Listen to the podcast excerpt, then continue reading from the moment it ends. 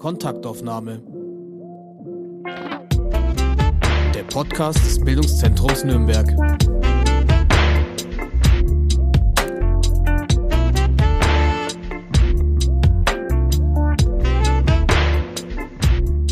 Hallo und herzlich willkommen zur neuen Folge der Kontaktaufnahme. Mein Name ist Hanna Diemer und ich bin heute zu Gast bei Hamado Dipama. Herr Dipama ist Referent für Antirassismus und Antidiskriminierung bei Agavi und war am 1. Juni Wochenende 2022 beim vierten NSU-Tribunal in Nürnberg.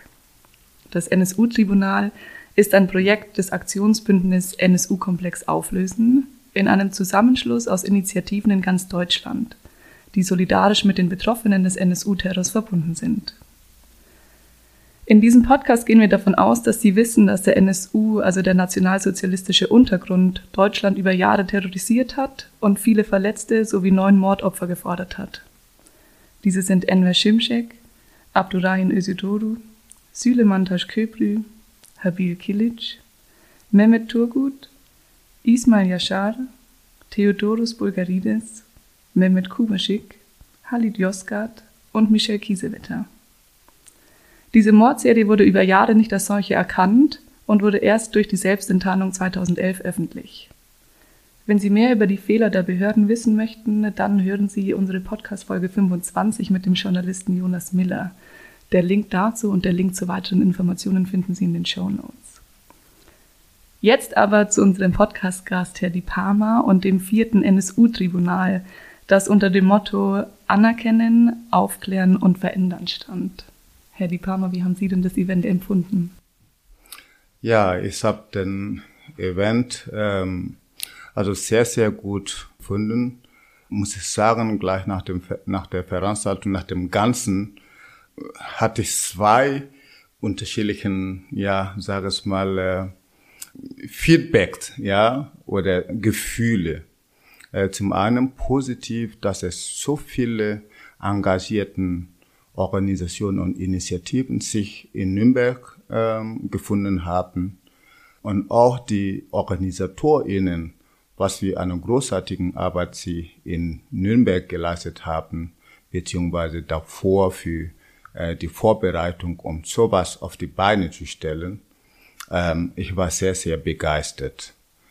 Ich fand sehr, sehr positiv, dass unterschiedlichen Aspekte da wirklich zu hören, zu sehen waren. Und auch, dass die betroffenen Familie ähm, die Gelegenheit bekommen, sich zu vernetzen, ja, weil das sind ähm, einigen wussten nur vom Namen äh, voneinander, aber hatten nicht die, Ge die Gelegenheit miteinander zu zusammen zu sitzen, in einem Ort zu sprechen, über ihre Schmerzen, Gemeinschaftsschmerzen, ja, das sind unterschiedlichen Schmerzen, aber was ist gemeinsamer Schmerzen? Ja, und zu sprechen, das ist sehr wichtig.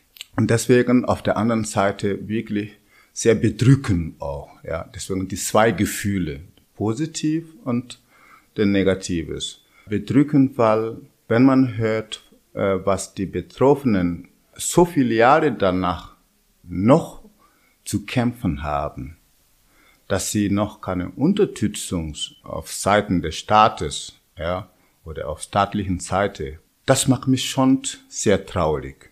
Ja, das macht mich traurig. Ich denke, lernen wir als Gesellschaft wirklich von unserem Fehler in der Vergangenheit. Und wenn wir nicht von unseren Fehlern lernen. Warum denn nicht? Und das sind sozusagen auch offene Fragen, also ja, zwei unterschiedliche Gefühle, positiv und negativ, und mit offener Fragen, die ich mitgeschleppt habe. Sie haben selber als Redner auf einer Veranstaltung teilgenommen. Was war das denn für eine Teilveranstaltung? Ich war als Redner bei der Veranstaltung bei der Podiumdiskussion. Äh, der Titel war Rechte Gewalt in Bayern, Geschichte, Aktualität und Gegenstrategie. Also das war der Aspekt Bayern, dass wir also unterschiedlichen AkteurInnen, also die auf dem Medienbereich, Sie haben vorhin Jonas genannt, äh, die ich sehr schätze in seiner Ansatz, Ansätze, weil wenn ich das sage, also ich bleib ein bisschen kurz da, um, um zu sagen, warum ich das äh, so gerade gesagt habe, weil äh, die Medien haben auch während den NSU auch eine negative Rolle gespielt. Wir, wir wissen, wie die Berichterstattung ja, gelaufen ist. Wir wissen, welche Begriffe benutzt ja, werden. Ja, Dönermörder und so weiter war äh, ja als äh, Resultat, was die Medien uns absolviert haben.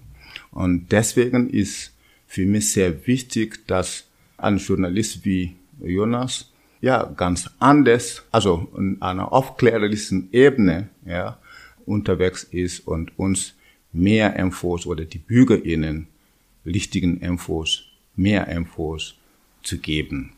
Ansonsten auf unserem Podium war ja auch VertreterInnen von NSU Watch, ja, die auch eine sau wichtige Arbeit äh, tun. Wir haben Robert Andreas, auch aus München, von AIDA, ja, den Archiv von den rechten Strömungen, sag ich mal, hier in Bayern, aber auch ganz Deutschland. Und diesen unterschiedlichen Sichtweise und Konstellation, die wir äh, als PodiumrednerInnen, äh, glaube ich, dass das äh, schon beigetragen hat, um die Situation ein bisschen klarer darzustellen und dass wir auch gemeinsam mit den TeilnehmerInnen äh, gucken, was, sind, was ist die aktuelle Situation. Natürlich über die Vergangenheit haben wir auch viel gesprochen, aber für mich war sehr wichtig, dass wir über die jetzigen Situation und wie gehen wir damit um. Zum Beispiel meine Kritik ist ja so, dass wir in Bayern, aber nicht nur in Bayern, oft den rechtsextremen Ecke, nur den rechtsextremen Ecke als Fokus haben. Das Problem ist aber größer als das. Und für mich, ich sehe das sogar an Denkfehler. Das ist für mich sogar ein Denkfehler, weil es suggeriert, es sind nur ein paar Gruppen sozusagen am Rand der Gesellschaft, die Probleme äh, sind äh, für uns als Gesellschaft ein paar Verrückte am Rand der Gesellschaft, die das äh, zu machen. Aber das Problem ist tiefer alles das. Das Problem liegt mittel und tief in unserer Gesellschaft. Nämlich der Rassismus. Der Rassismus, die in unserer Mitte der Gesellschaft tief verankert ist. In die Institution, in die Strukturen. Also NSU, wir wissen, was in, bei die Sicherheitsbehörden gelaufen ist. Und deswegen es ist für mich sehr wichtig, dass wir natürlich im Blick behalten, was die organisierten Gruppen der Rechten tun, aber nicht als das Einzige, sondern auch dafür zu sorgen oder den Augen drauf haben, wie läuft es in unsere Institutionen und Strukturen und in unserem Gesellschaft allgemein. Noch ein Punkt, warum ich das so sage, um das zu bekräftigen, wie wichtig es ist, der Rassismus in unserer, in der Mitte der Gesellschaft wirklich als das größte Problem zu sehen. Nach dem NSU die unterschiedlichen Anschläge, die wir leider erfahren, erleben müssten, das sind von Menschen ausgeübt worden, die man nicht im Blick hatte. Ja, die hatten zwar gewisser Kontakt, ja, also natürlich, das sind keine Einzeltäter. Die waren auch irgendwo involviert, aber nicht die Strukturen, die man den Augen drauf hatte. Und deswegen ist wichtig, nicht nur diejenigen, die man kennt, die organisieren sich hier, um, um die nur denen ähm, den Fokus zu legen, sondern eigentlich überall. Damit sprechen Sie ja auch genau die Forderungen an, die das NSU-Tribunal auch immer hatte. In dem ersten NSU-Prozess, der damals fünf Jahre gedauert hatte, wurden die drei Haupttäter als EinzeltäterInnen ja dargestellt und überhaupt nicht das Netzwerk beleuchtet, in dem das Ganze eigentlich stattgefunden hat. Ja, deswegen bekräftige ich trotzdem meine Kritik. Es mag zwar, dass das äh, auch eine Förderung da ist, aber es reicht nicht nur an Förderung zu machen. Das heißt, wir müssen ja selber als äh, sag ich mal, Antirassistinnen-Organisation, als Antifaszistinnen oder einfach als aufgeklärter Menschen, ja, äh, die oder BürgerInnen, die einfach für eine offene Gesellschaft, eine solidarische Gesellschaft sich ansetzen, müssen aktiv werden, ja, und zwar in die Bekämpfung von Rassismus und Diskriminierung. Weil wenn sie aktiv da sind, da werden sie auch den anderen auch sehen, um auch da aktiv werden, wenn irgendwas los ist. Aber wenn sie andersrum das machen, erstmal nur auf dem extremen Ecke, dann vergessen sie den sogenannten Kleinigkeiten, die eigentlich keine Kleinigkeiten sind. Und das ist, was ich meine, ja. Das ist so, ähm, es ist schwierig irgendwie, das sehr verständlicher irgendwie rüberzubringen. Aber es ist mein Ansatz, die ich versuche seit so vielen Jahren in meiner Antirassismus- und Antidiskriminierungsarbeit. Und deswegen, wenn ich zum Beispiel höre, auch auf der politischen Ebene, Rechtsextremismus ist das größte Gefahr unserer Gesellschaft, dann sage ich, das ist falsch. Das ist falsch. Der Rassismus ist das größte Gefahr unserer Gesellschaft. Und Rechtsextremismus ist die Spitze des Eisberges. Und so müssen wir es sehen. Und wenn wir das nicht verstehen wollen, dann glaube ich, das wird schwierig, eine Lösung wirklich von unserem äh, gesellschaftlichen Problem zu finden. Das ist eine Gefahr für die Demokratie. Und wenn wir das nicht so sehen, dann denke ich, es wird schwierig. War das auch das Ergebnis von Ihrer Podiumsdiskussion damals oder hatten Sie da noch andere Punkte mit den PodiumsdiskutantInnen? Nee, wir hatten schon mehrere Punkte, ja. Wir hatten mehrere Punkte. Es ging ja auch um, also, Sie haben ja gerade auch gesprochen, die äh, MittäterInnen, äh, die eigentlich noch rumlaufen. Das NSU-Prozess, die wir in München gesehen haben, für mich war einfach eine Prozessshow, die nichts viel gebracht hat. Deswegen sagen wir kein Schlussstrich. Es muss vieles noch gemacht werden. Es muss Untersuchungsausschüssen noch zustande kommen, weil einige Geschehen noch aufgeklärt werden müssen. Und da war auch ein ganz starker Punkt in unserer Diskussion auf dem Podium, weil wir zum Beispiel Menschen, die von Rassismus und Diskriminierung direkt betroffen sind, ja, wir laufen, wir leben einfach mit Angst. Also ich muss ehrlich sagen, ich kann, wenn ich ab 22 Uhr, 23 Uhr irgendwo auf dem Weg nach Hause, ich bin nicht ganz, äh, ja, ich laufe nicht ohne Angst. Und erst dann, wenn ich zu Hause bin, ja. Und oft, also äh, vielleicht einfach mit diesem Angstreflex in die letzte Zeit muss es noch absperren, wenn ich zum Beispiel in mein Zimmer reinkomme, was ich früher nicht gemacht habe. Das heißt, wir wissen ganz genau, dass es Menschen gibt, RassistInnen gibt, Rechtsextremen gibt, die und sogar Menschen auf der Sicherheitsbehörden, die den NSU mitgeholfen haben oder als MittäterInnen sind, die heute rumlaufen, das kann sogar einer deiner Nachbarn sein, das wissen wir ja nicht. Und wir sehen auch, wie die, äh, die, die, die schrecklichen Geschehen in, vor ein paar Jahren immer wieder sich helfen. Olympia-Ankaufszentrum in, in München, wie kannst du es äh, einfach vorstellen, dass du in einen McDonald's sozusagen reinkommst und nie wieder rauskommst? Wie viele Menschen haben wir da in München verloren? Wir reden über Integration, Aber wir befinden uns in einer Situation, wo wir nicht mal gemeinsam feiern können, ja. Also sprich der Rassismus und äh, türkische Politik und so weiter. Viele Jugendlichen mit Rassismuserfahrung können in bestimmten Lokal nicht reinkommen, ja, oder fühlen sie sich dort nicht willkommen.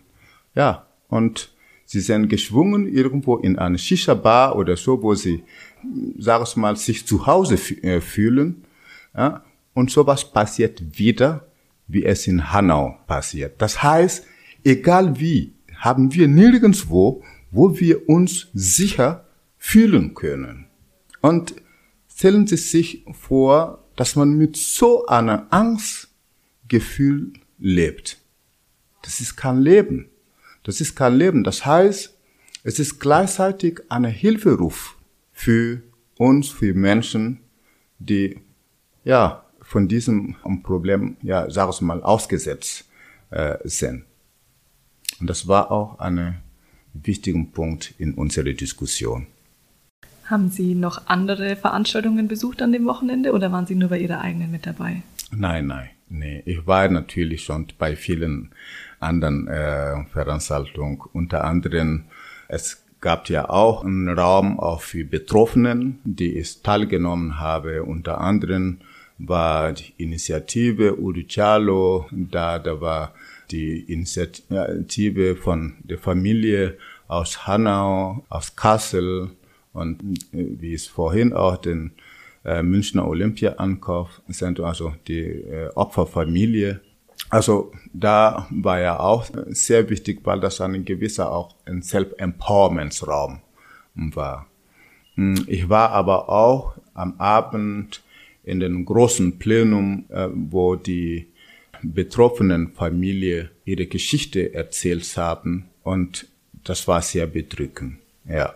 Und es ist wichtig, dass wir das auch mitnehmen. Wie lebt diese Familie heute noch nach diesem schrecklichen Geschehen, dass die ihre ja, Familienangehörigen äh, verloren haben.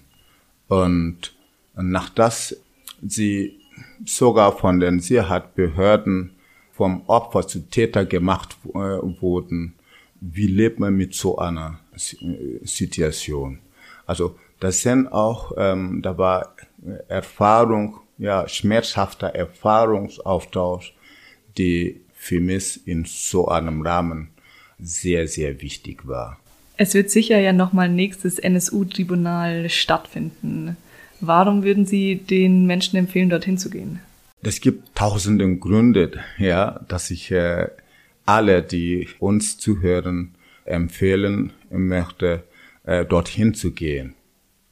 Zum einen ist es einfach wichtig zu erfahren, ja, in welcher Situation leben wir als Gesellschaft. Weil, warum habe ich vorhin gesagt, wir Menschen, die direkt von Rassismus betroffen sind ja, und nicht nur von Rassismus betroffen. Weil von Rassismus betroffen sind wir alle in die, in, in die Gesellschaft. Alle, die uns jetzt zuhören, egal in welcher ähm, Couleur und, und so du bist, ist von Rassismus betroffen. Direkt betroffen ist anders. Aber das macht was mit uns als Gesellschaft auch. Und, des, und deswegen müssen alle sich dafür ansetzen, dass wir in einer Gesellschaft leben, wo der Respekt miteinander und Solidarität miteinander gelebt wird. Und in so einer Veranstaltung wie den NSU-Tribunal, da erfahren die TeilnehmerInnen sehr viel und wie sie sich engagieren können oder wie sie sich sozusagen einfach in ihrer Nachbarschaft solidarisch miteinander leben können.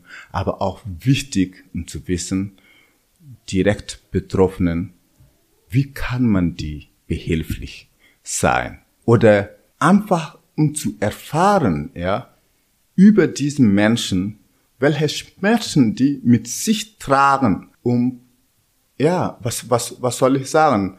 Natürlich kann man ja nicht ähm, man kann es nicht direkt empfinden, ja, wenn man sowas nicht erlebt hat. Das kann niemand. Aber es ist wirklich wichtig, dass wir schon ein bisschen, ja, ein bisschen nah zu äh, diesen Menschen, um zu em empfinden, was nicht zu empfinden, sondern ich weiß nicht, welchen Wort ich jetzt nutzen, nutzen kann, ja. Und das hilft uns, ja, sag ich mal, unserem Umgang her auch mit anderen Menschen und auch mit diesen Menschen, die unsere Solidarität nach wie vor benötigen. Das ist sehr wichtig. Aber ein wichtiger Punkt ist ja auch, es muss Zivilcourage, es muss mehr Zivilcourage äh, in unserer Gesellschaft. Wenn wir wirklich unsere Demokratie oder die Demokratie, die da ist, wirklich beibehalten wollen oder schützen wollen. Weil ich bezeichne Demokratie genauso wie ein Ei. Also man muss es nicht so fest halten, aber auch nicht viel zu locker, weil wenn das runterfällt, dann ist kaputt, da kannst du nichts mehr. Ja, und wir sehen Beispiele aus anderen Ländern. Wollen wir, dass die Situation auch hier so äh, wie anderen Ländern werden? Aber die, die, der Vergleich ist aber nicht nur mit anderen Ländern. Wir brauchen nur Vergangenheit Deutschland gucken, wie es hier gewesen war. Wollen wir das wieder erleben? Nein, das glaube ich nicht. Und das ist die Verantwortung von jedem von uns in der Gesellschaft. Und deswegen äh, eine Veranstaltung wie diese, den NSU-Tribunal, die hier in Nürnberg stattgefunden hat, sollte jeden Mensch interessieren. Eine Forderung ist ja auch das Aufklären dieser NSU-Thematik. Was macht es denn für den Unterschied, wenn man die Verbrechen, auch wenn die jahrelang zurückgelegen sind, was macht es für den Unterschied, wenn man die jetzt noch aufklärt? Äh, ich werde das nicht über Unterschied sprechen, sondern für mich es ist, weil es Aufklärung noch nicht gab. Das, die Aufklärung hat noch nicht stattgefunden. Und deswegen werden wir nicht aufgeben, bis es wirklich aufgeklärt werden. Also, das ist eine Vergangenheit, die nicht vergangen eigentlich ist, die noch da ist, die gegenwärtig äh, ist. Und die Auswirkung spüren wir immer noch heute. Ja? Also, dann ist nicht nur was passé, sondern das ist was Aktuelles. Und deswegen, es ist für mich kein, kein Vergleich, sondern es ist eine stetige, ja, sag's mal, Situation. Und wir als AkteurInnen, und ich hoffe nicht nur die AkteurInnen, sondern an großen Mass Massen von BürgerInnen endlich kapieren, dass wir aktiv werden, dass was wir in äh, einigen Städten erlebt haben, nicht weiterhin weiter erleben in weitere Städten. Ich will nicht mehr, dass wir nächstes Jahr oder übernächstes Jahr wieder sozusagen das Olympia ankaufen oder Hanau ist ja wieder Vergangenheit, haben wir wieder ein neues, ja, die wir trauen mit. Nein, wir sind jetzt satt davon. Wir haben so viel verloren. Wir haben so viele von unseren Familienangehörigen schon äh, verloren, von unseren Frontinnen verloren. Das Reich, das Reich, das, die, wir können nicht immer weiter trauen. Nein, und, und das liegt an der Verantwortung in jedem von uns. Ja. Und deswegen die Aufklärungsarbeit sehr wichtig ist. Und das ist für mich keine Aufklärung nur von irgendwas, die vergangen ist, sondern die auch noch aktuell äh, ist.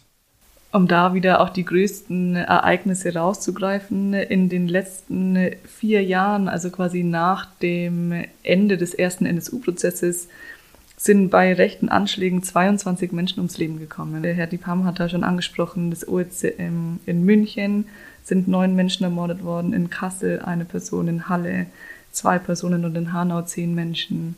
Wo soll das hinführen? Und das sind auch, die wir wissen. Das sind die großen, äh, die wir wissen. Es passiert einiges, die nicht als äh, so erkannt äh, sind. Ja, die nicht als äh, rechten Mord erkannt werden. Wir haben als äh, schwarze Community hier in Deutschland Fälle äh, von Menschen, die in, äh, im Krankenhäuser äh, also tot sind, die äh, eigentlich ungeklärt sind, ja, warum sie, äh, sie tot sind, ja. Wenn einige mit, äh, ja, sag ich mal, falschen Medikamenten und so weiter gegeben werden, ja, Fehler kann, kann passieren. Aber wir wissen ganz genau, dass in die Institution, in den Strukturen, ja, diesen äh, Menschen verachten, ja, die, die, auch diejenigen, die Menschen verachten Ansichten vertreten, auch da vertreten sind. Ja, also das müssen wir und das Gefahr, die Gefahr, die wir ähm, haben oder den Angst, äh, warum ich vorhin gesagt habe, dass wir mit einer großen Angst äh, leben. Es ist nicht, nicht nur durch ein Gewehr sozusagen getötet äh, zu werden, sondern wir wissen, es gibt viele Methoden, ja, die man uns sozusagen, äh, die uns die ganze Zeit umbringt. Wir haben so viele Fälle, die wir nicht äh, erklären können. Ja, warum ist das bei diesem Mensch passiert? Warum ist das bei diesen, dieser Frau passiert? Warum ist bei, bei diesen äh, Mädchen passiert, bei diesen Jugendlichen passiert? Ja, also wie gesagt, ähm, die Situation ist schlimmer als als das. Ja, also wir haben nicht nur, glaube ich, nicht nur die 22 Menschen äh, seit dem Ende des NSU-Prozesses äh, erlebt oder trauen müssen, sondern es gibt auch ein Dunkelziffer.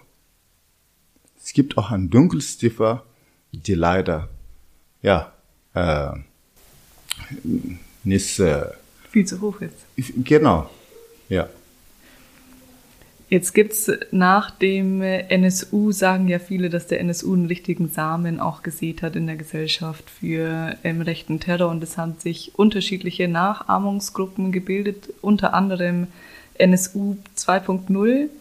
Da läuft aktuell das Verfahren mal wieder gegen eine einzige Person in Frankfurt, der 116 Drohbriefe verschickt hat oder zumindest als alleinige Person verschickt haben soll, auch wieder von Polizeicomputern abgerufen, auch wieder durch diverse Unterstützungsmechanismen möglich gemacht. Was ist denn so das aktuelle Gefährdungspotenzial durch solche Gruppierungen wie NSU 2.0? Ja, die Gefahr ist sehr groß. Ja, Gefahr ist sehr groß. Also das NSU 2.0 ist ja äh, nur ein Beispiel. Es gibt ja mehr als das die, die, die Todesliste ja, hatten wir ja auch kurz vor ein paar Jahren darüber gesprochen, ja, wo aktive Menschen auf der Zivilgesellschaft und Politik auch in dieser Liste waren. Also die 189 ist ja die, aber davor sogar gab, ja, gab Todesliste Organisationen, Initiativen, die in dem Bereich Antirassismus gegen Rechtsextremismus aktiv sind, ausgelistet worden von rechten äh, Gruppierungen und auf direkte Szene, ja, und bis hin bei den Sicherheitsbehörden, Behörden, ja, oder wo die Sicherheitsbehörden auch ganz aktiv, ja, auch dabei waren mit Chatsgruppen und so weiter und so fort.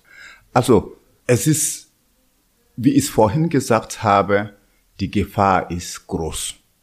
Die Gefahr ist groß, denn NSU wird sozusagen natürlich von diesen Zielgruppe, sage ich mal, den äh, Rechtsextremen als Symbol auch genommen. genommen. Äh, also wir wissen auch warum, weil sie geschafft haben, ihre menschenverachtenden Ansichten um, umzusetzen und, so, und zwar sogar mit Unterstützung staatlichen Mitteln äh, und so.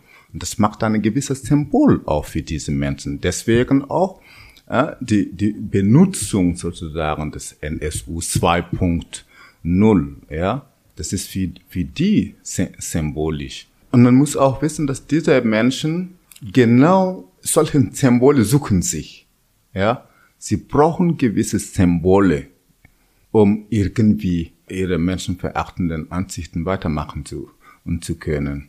Äh, ein Beispiel davon ist, äh, ich war in, ich hatte ein Seminar in, in Sachsen, im Dresden, ganz genau. Da, neben unserem Seminarraum äh, gab eine Stromkasten, wo mit zwei Türen.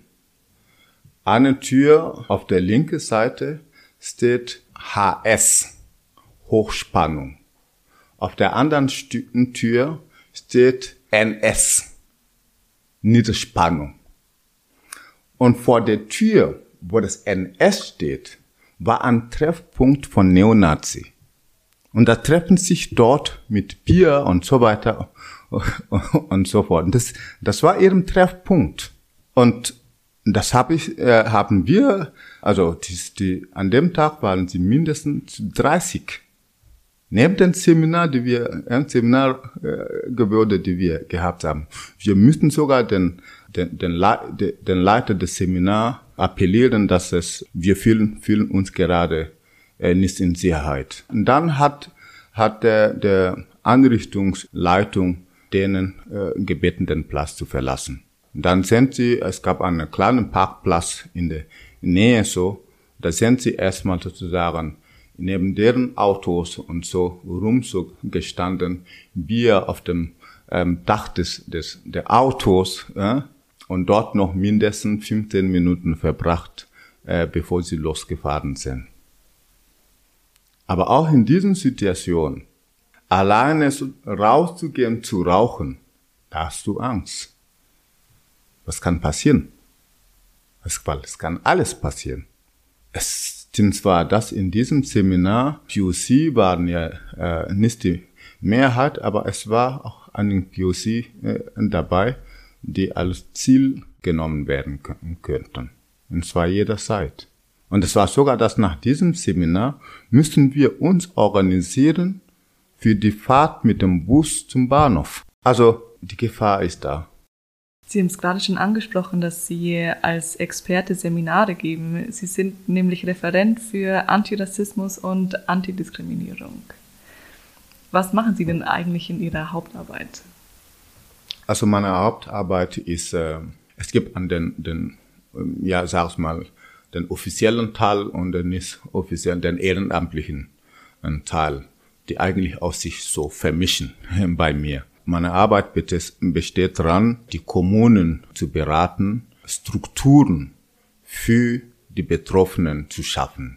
Strukturen wie Antidiskriminierungsstelle, Beratungsstelle äh, für Betroffenen hinzukriegen. Deswegen habe ich auch das Handbuch auch äh, herausgegeben. Das heißt, ich bin in ganz Bayern unterwegs, versuche mit die politischen Verantwortlichen der Kommune aber auch die Institutionen äh, der Kommunen im Gespräch zu kommen, denen die Wichtigkeit äh, der Antirassismus und Antidiskriminierungsarbeit ja äh, im Gespräch zu, zu kommen, über die Wichtigkeit der Arbeit im Gespräch zu kommen, aber auch ein gewisser Druck ja auch auszuüben, ja. Also das ist meine persönlichen, äh, die ich persönlich sehe, ja, weil irgendwann müssen wir auch sehen, dass es sollte ja nicht eine ja, freiwillige Leistung der Kommune sein, weil sie haben ja die Verantwortung dafür zu sorgen,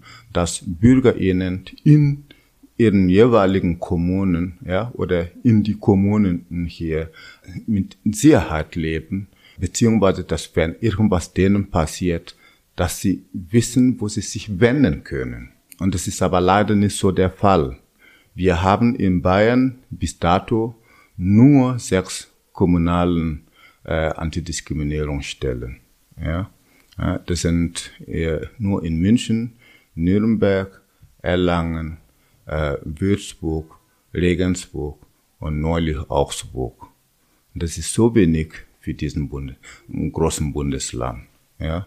Und wir wissen auch ganz, ganz genau, oder es ist wichtig zu erwähnen, dass die, die sechs Beratungsstelle auch einen Auftrag haben, nur BürgerInnen aus ihren jeweiligen Kommunen zu beraten. Das heißt, wenn irgendwas, ja, wenn, wenn ich zum Beispiel im bayerischen Wald lebe, ja, im Regen zum Beispiel lebe, dass mir irgendwas passiert, ist die Antidiskriminierungsstelle in Regensburg nicht für mich zuständig. Ich kann dort keine Unterstützung kriegen.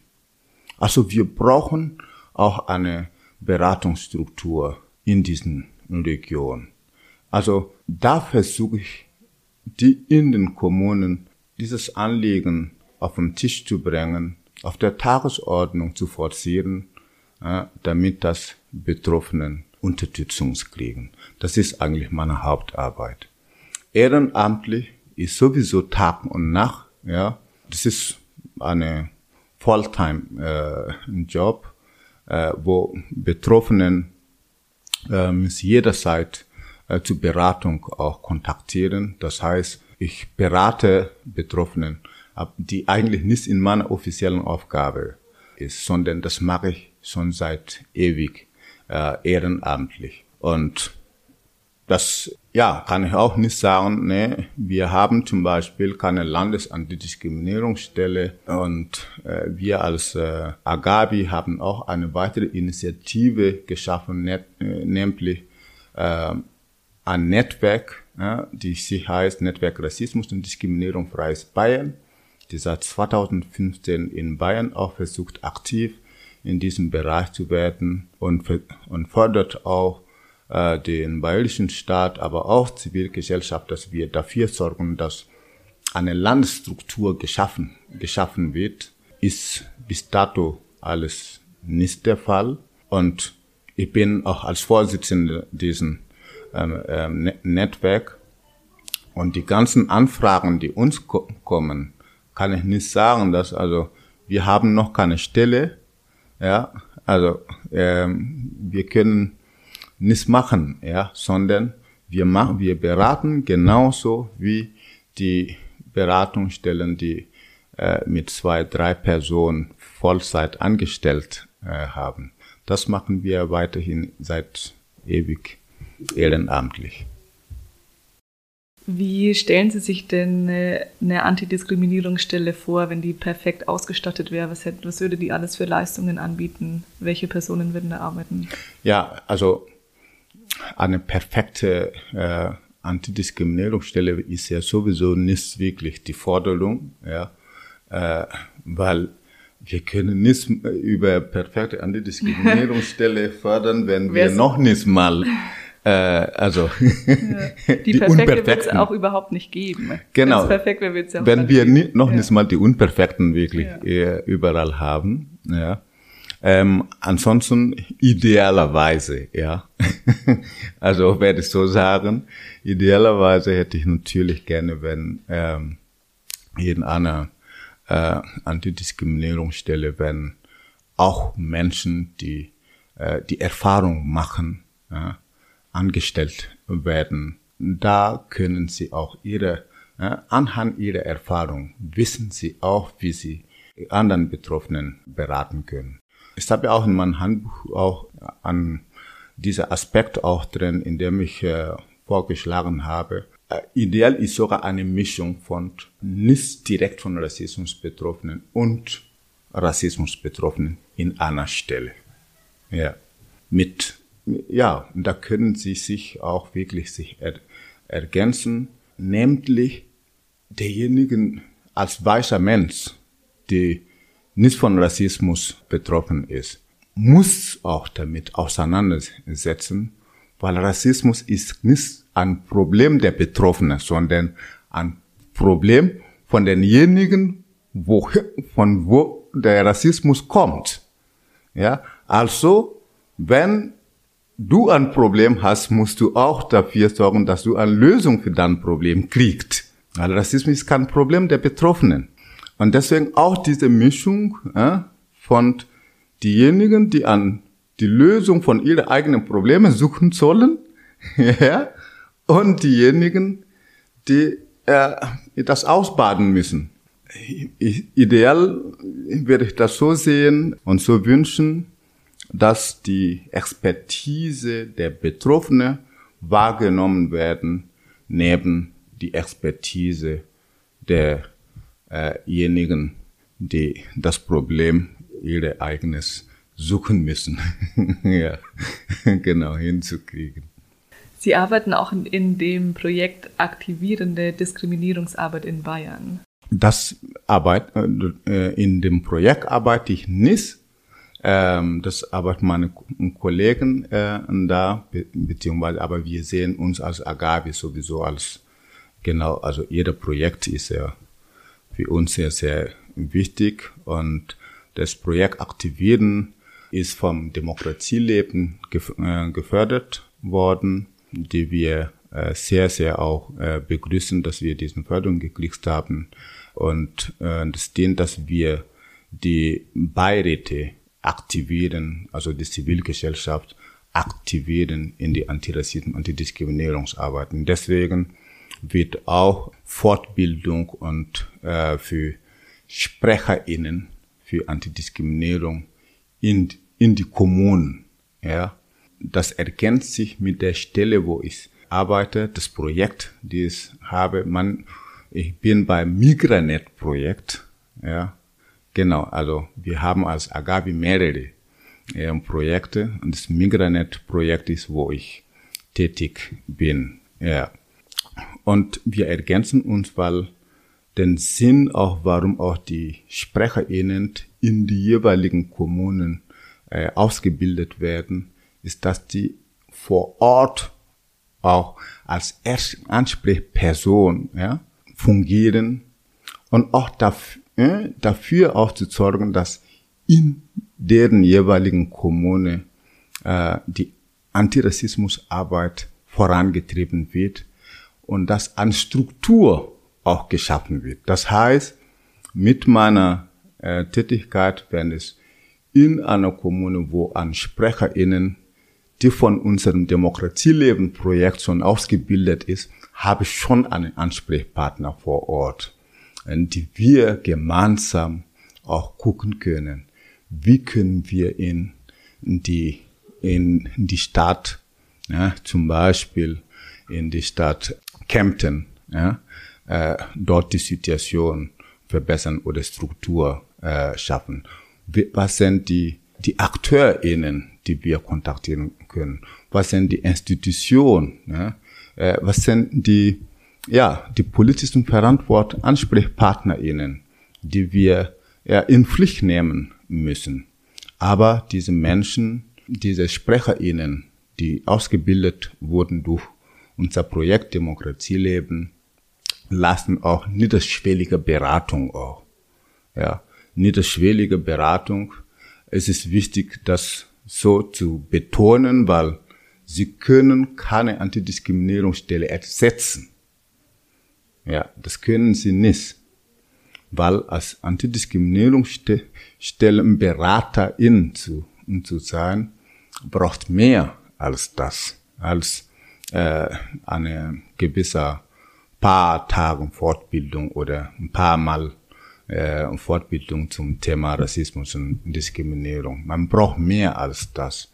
Also gibt es rechtlichen Sachen, die man ke kennen muss. Ähm, man muss auch, ähm, äh, sag es mal, äh, das äh, Gefühl auch wirklich, die Prof gewisser Professionalität gehört einfach dazu, ja, und auch parteiisch also nicht zu relativieren, was Betroffene zum Beispiel erleben und, und so weiter. Also das sind so viele Aspekte, was eine Berater in, in einer Antidiskriminierungsstelle zu tun hat. Also die man sozusagen durch eine ehrenamtlichen äh, Funktion als Sprecherin für Antidiskriminierung nicht machen kann. Würden Sie uns noch mal kurz erklären, was Agabi eigentlich ist? Ja, Agabi ist, äh, also erstmal warum Kurs Agabi? Agabi ist Arbeitsgemeinschaft der Ausländer, Migranten und Integrationsbeiräte Bayerns. Warum wir einen langen Namen haben, ist so, dass äh, ja die Kommunen unterschiedlichen Bezeichnungen von ihre Beiräte haben. Einige nennen sich Ausländerbeirat noch, einige Migrationsbeirat, einige Integrationsbeirat, einige eine gewisse Mischung. Und damit das sich alles sich bei uns auch finden, weil Agabi als Dachverband alle diesen kommunalen äh, Beiräte in Bayern ist. Und deswegen haben wir auch einen langen Namen. Also Arbeitsgemeinschaft der Ausländer, Migranten und Integrationsbeiräte Bayerns. Ja. Wir sind ein Sprachrohr der äh, Migrations- und Integrationsbeiräte in Bayern, um eigentlich klar, noch besser gesagt, Sprachrohr von MigrantInnen in Bayern. Ja. Und zwar gegenüber den Landtag, die Landesinstitution, Ministerien und Parteien. Wie, genauso wie die Kommunalintegrationsbeiräte auf kommunaler Ebene fungieren, fungieren wir genauso auf Landesebene. Und dann haben wir noch einen Dachverband auf Bundesebene, die genauso auch so auf Bundesebene fungieren. Und das ist das Bundeszuwanderung und Integrationsrat, wo auch Agabi als Mitglied ist und mit sechs Delegierten und ich bin einer davon auch. Also das heißt, die beide sind von auf kommunaler Ebene bis auf Bundesebene äh, organisiert. Das hat auch einen ganz klaren Grund. Äh, gibt Anliegen von Migrantinnen kann man ja nicht nur auf kommunaler Ebene. Bildung zum Beispiel ist Ländersache. Also dann, wenn ein Beirat wie München ein Thema hat in diesem Bereich, wo er natürlich auf kommunaler Ebene nicht weiterkommen kann, dann weiß ich, okay, ich kann meinen Beschluss an Agabi weitergeben.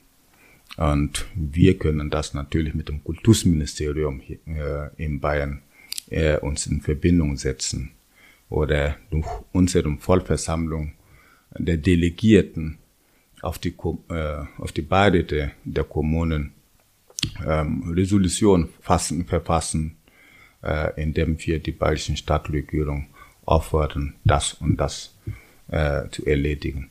Genauso machen wir auch, wenn wir ein Bundesthema haben. Nehmt zum Beispiel kommunales Wahlrecht. Ja, Wahlrecht kann man auf Kommun heißt es kommunales Wahlrecht, aber kann man nicht auf kommunaler Ebene lösen. ja. ja. Und kann man nicht mal auf Landesebene äh, regeln, sondern das ist ein Bundesgesetz, weil im Bundestag entschieden werden muss, also Grundgesetzänderung. Ja, damit das Menschen wie ich, die so lange hier, ich lebe hier schon seit 20 Jahren, äh, die Steuer zahlen und, und so weiter, aber nicht, nicht mal mitentscheiden kann, wer in meinem Bezirk aus, also in dem Bezirk, wo ich lebe, wer im Bezirkausschuss reinkommt, die Entscheidung trifft, die mir unmittelbar betrifft. Ja. Aber das kann ich nicht mal mitentscheiden. Ja. Also solche Themen zum Beispiel bringt Agabi auf Bundesebene und mit unserem Dachverband, dem Bundeszuwanderung und Integrationsrat, versuchen wir auch da Druck auszuüben, beziehungsweise einige Ansätze voranzutreiben. Klasse, vielen Dank. Wer noch eine Kollegin von Herrn Lieberhammer gerne kennenlernen möchte, ist die Nathalie Keller. Und zwar hatten wir Nathalie Keller in Folge 15 bei uns im Podcast zu Gast. Also Nathalie Keller ist auch bei Agabi mit dabei. Herr Palma, mir bleibt nichts anderes mehr übrig, als Ihnen sehr, sehr herzlich für das Gespräch zu bedanken. Vielen Dank, dass Sie sich so spontan und wirklich sehr kurzfristig Zeit genommen haben, dass wir jetzt noch aktuell quasi über diese Ergebnisse oder einfach über das noch naheliegende NSU-Tribunal sprechen konnten. Danke für Ihre Worte und für Ihre Zeit. Sehr gerne und äh, danke für Ihre wichtige Arbeit äh, und äh, dass Sie an mich auch gedacht haben und für den Besuch hier in unserem schönen Räumlichkeiten der Agavi. Mittel hier in Nürnberg. Danke sehr. Danke auch.